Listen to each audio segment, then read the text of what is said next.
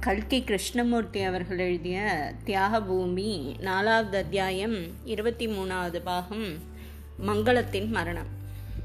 சம்பு சாஸ்திரி நெடுங்கரையை அடைந்ததும் தீக்ஷிதர் மங்களத்தை பற்றி சொன்னது உண்மைதான் என்று அறிந்தார். அப்போது பகவானுடைய கருணையின் ஒரு முக்கியமான அம்சம் அவருக்கு புலப்பட்டது. இந்த உலகத்தில் சம்பு சாஸ்திரி யாராவது ஒரு மனிதரை வெறுத்தார் தம்முடைய சத்ருவாக கருதினார் என்றால் அந்த மனிதர் சங்கர தீட்சிதர் தான்.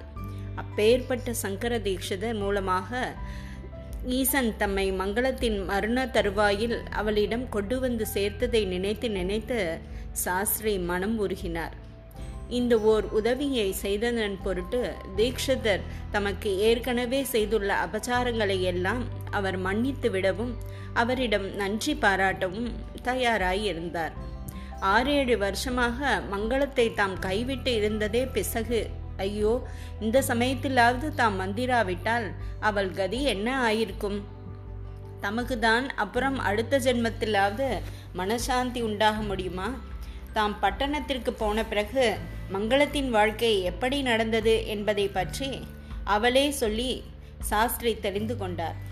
சாஸ்திரியின் வாழ்க்கை எவ்வளவு விசேஷ சம்பவங்கள் நடந்ததோ அவ்வளவு மங்களத்தின் வாழ்க்கை விசேஷம் அற்றதாக இருந்தது. நாலைந்து மாதத்துக்கெல்லாம் அவள் தன் தாயாருடன் செவிட்டு வைத்தியுடனும் நெடுங்கரைக்கு திரும்பி வந்தாள். அப்போதிருந்து நெடுங்கரையில் தான் வசித்தாள். தான் இல்லாதபோது சாவித்ரி பூர்ண கர்ப்பவதியாய் நெடுங்கரைக்கு வந்து வீடு பூட்டியிருப்பதை பார்த்துவிட்டு திரும்பிய செய்தியை ஊரார் சொல்ல தெரிந்து கொண்டபோது அவள் மனம் ரொம்ப புண்பட்டது. சாவித் சாஸ்திரியிடமிருந்து கடிதம் ஒன்றும் வராமல் போகவே தானும் தன் தாயாருமாய் சேர்ந்து செய்த சதியை அவர் தெரிந்து கொண்டு தான் அடியோடு தன்னை வெறுத்து விட்டார் என்று மங்களம் எண்ணத் தொடங்கினாள்.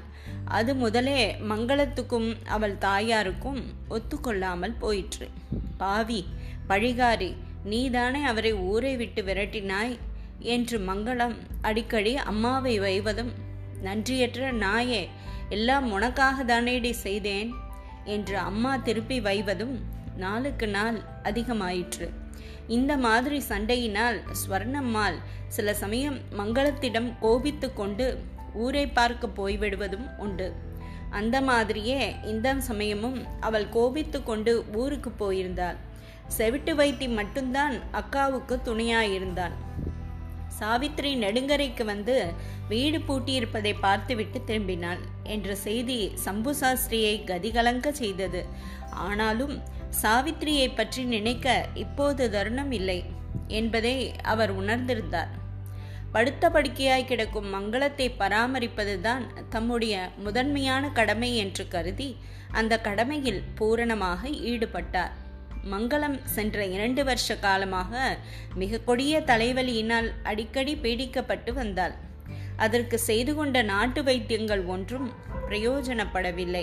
தான் செய்த கர்ப்பத்தினால்தான் இந்த வியாதி தன்னை பீடித்திருக்கிறது என்று அவள் நம்பியபடியால் வைத்தியம் சாதாரணமாய் பலிக்கக்கூடிய அளவு கூட பலிக்கவில்லை இப்போது தலைவலியுடன் ஜுரமும் சேர்த்து அவளை பீடித்திருந்தது ரொம்பவும் துர்பலமாய் இருந்தாள்.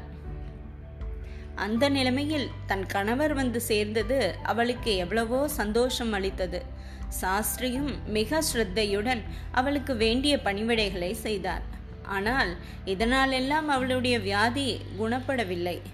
அதிகமே ஆயிற்று.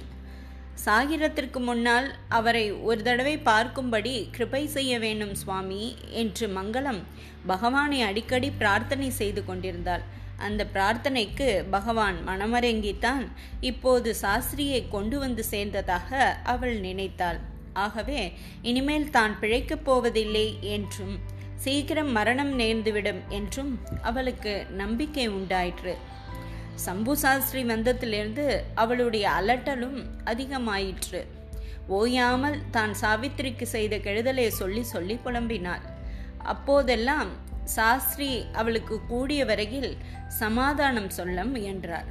தொடரும்.